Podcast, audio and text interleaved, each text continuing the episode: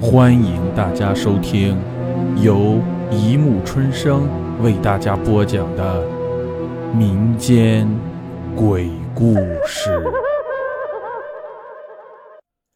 第五十五集《血咒》。某天晚上，夜寒如水，皓月当空，大地矿系的几个男生突发奇想。到操场上去烧烤。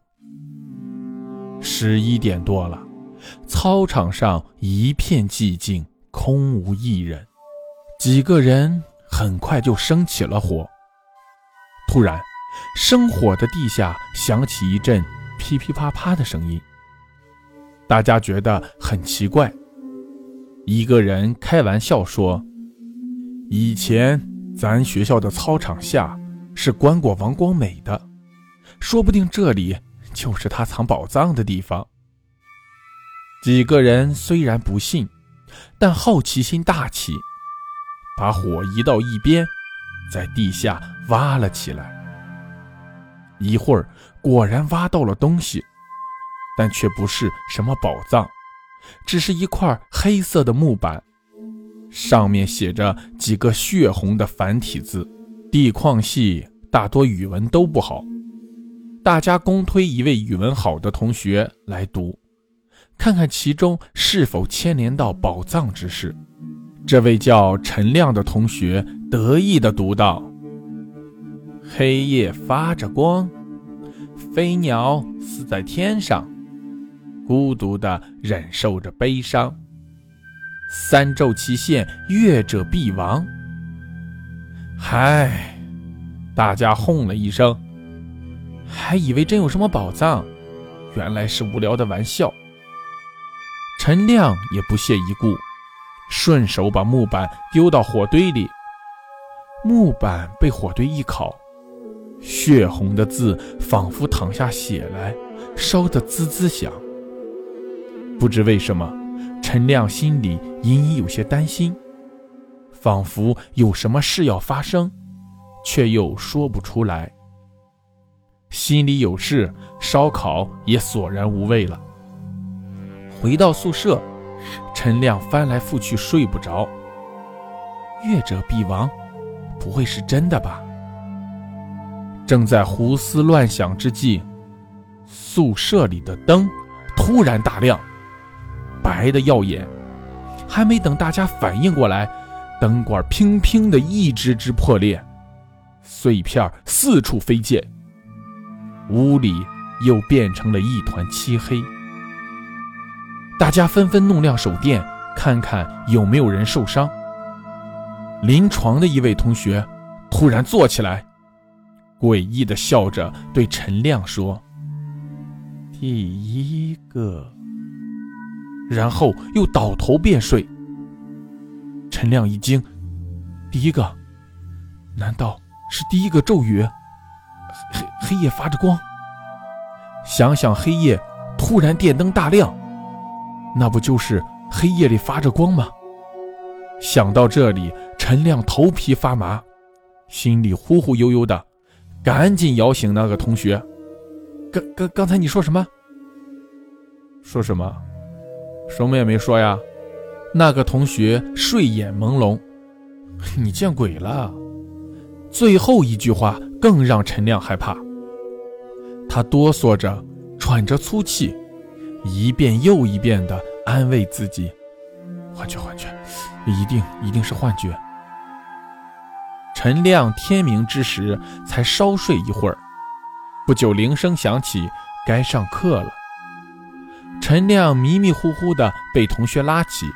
直奔教学楼，正匆忙奔走之时，忽听“啪”的一声枪响，一只流血的麻雀从天而降，正好坠在他们几个前面。陈亮吃了一惊，飞鸟死在天上，第二个诅咒应验了。陈亮浑身发冷，心乱如麻。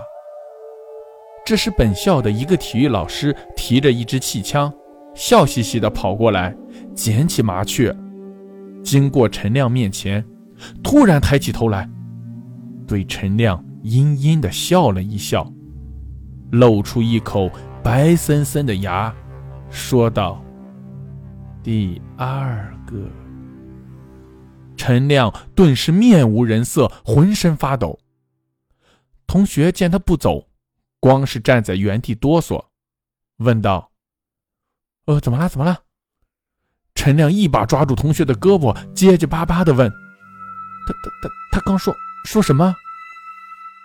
神经，什么也没说呀！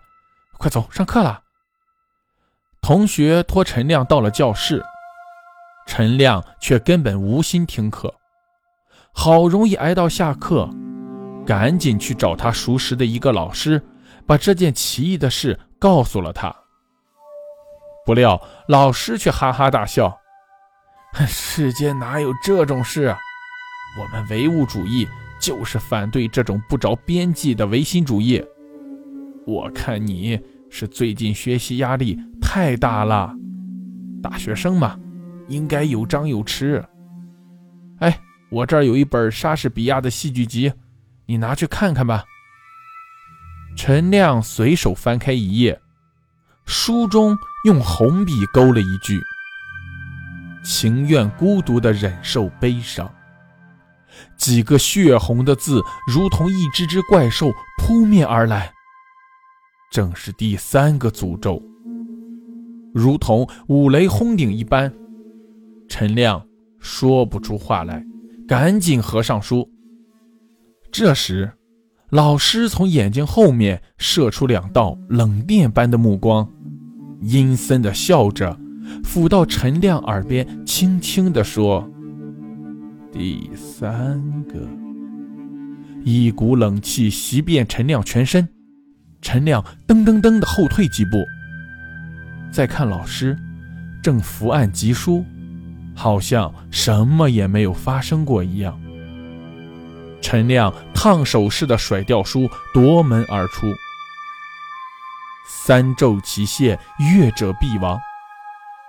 陈亮知道，死神已经步步逼向自己了，而自己却无可抵挡，更无处躲藏，心里反而平静了许多。陈亮把事情有原原本本的告诉同宿舍的同学，可是没一个人肯相信他。陈亮微微叹了口气，坐在床上一言不发。同学们都以为他病了。也没在意，都去上课了。下午，同学们回到宿舍，看到陈亮一个人还呆呆地坐在那里，目光呆滞，面如死灰，如同一座雕像般的肃穆而沉重。喊了他几声，不见答应，一个同学便开玩笑的轻轻一推他，陈亮。应声而倒，七窍流血，早已死了。同学们惊呼起来，几个宿舍的都跑过来看。有胆大的把陈亮手中紧攥的纸团打开，只见有几个血红的大字，便读道：“黑夜发着光，飞鸟死在天上。”好了，故事播讲完了，欢迎大家评论、转发、关注，谢谢收听。